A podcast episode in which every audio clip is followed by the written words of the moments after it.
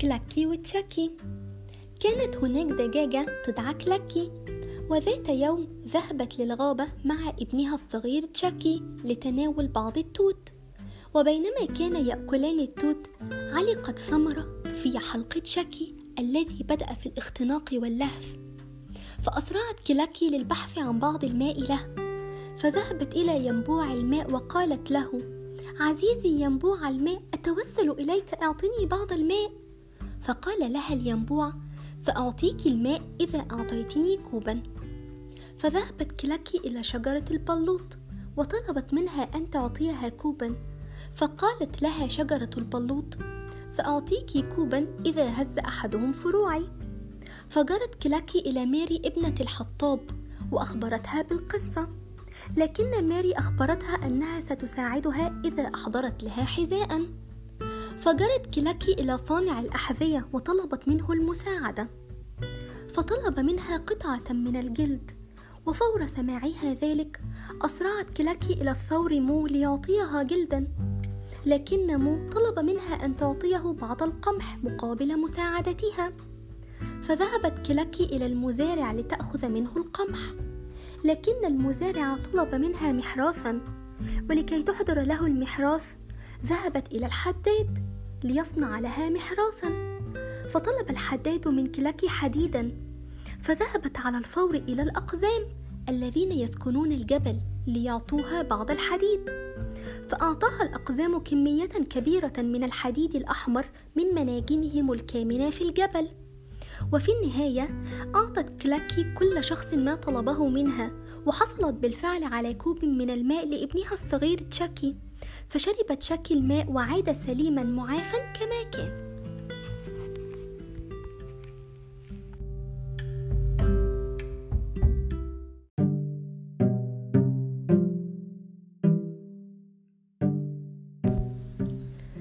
يحكى أنه في سالف الزمان كان هناك ملك اسمه روبرت بروس. خاض هذا الملك معارك كثيرة واستطاع تحقيق النصر فيها. ولكنه هزم ذات يوم هزيمة شديدة في إحدى المعارك. وكان عليه الهروب من أرض المعركة. اختبأ الملك في كهف كي يخفي نفسه عن عيون الأعداء وكان الحزن يسيطر عليه. تساءل الملك في نفسه كيف لي استرجاع مملكتي بعد هذه الهزيمة؟ وفي أحد الأيام رأى عنكبوتا في الكهف الذي كان يختبئ فيه. لقد كان العنكبوت يحاول الوصول إلى أعلى الكهف حيث توجد الشبكة التي كان قد نسجها من قبل.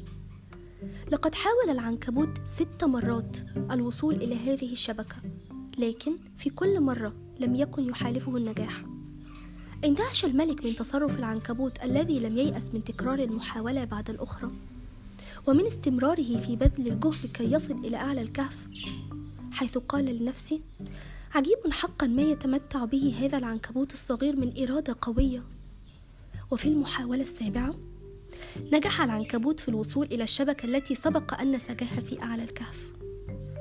كان لهذه الواقعة الصغيرة أثر بالغ القوة على الروح المعنوية للملك بروس حيث قال لنفسه إذا كان هذا العنكبوت الصغير استطاع أن يقاتل مثل المحارب الشجاع من أجل تحقيق هدفه فيمكنني أنا أيضا أن أحقق النصر مثله. استجمع الملك قواه وبذل كل ما يستطيع من جهد لتجميع قواته وخاض معركة من أجل استرجاع مملكته. لقد حارب الملك هذه المرة بروح حماسية جديدة ومن ثم استطاع إحراز نجاح باهر في تحرير أرضه واسترجاع مملكته.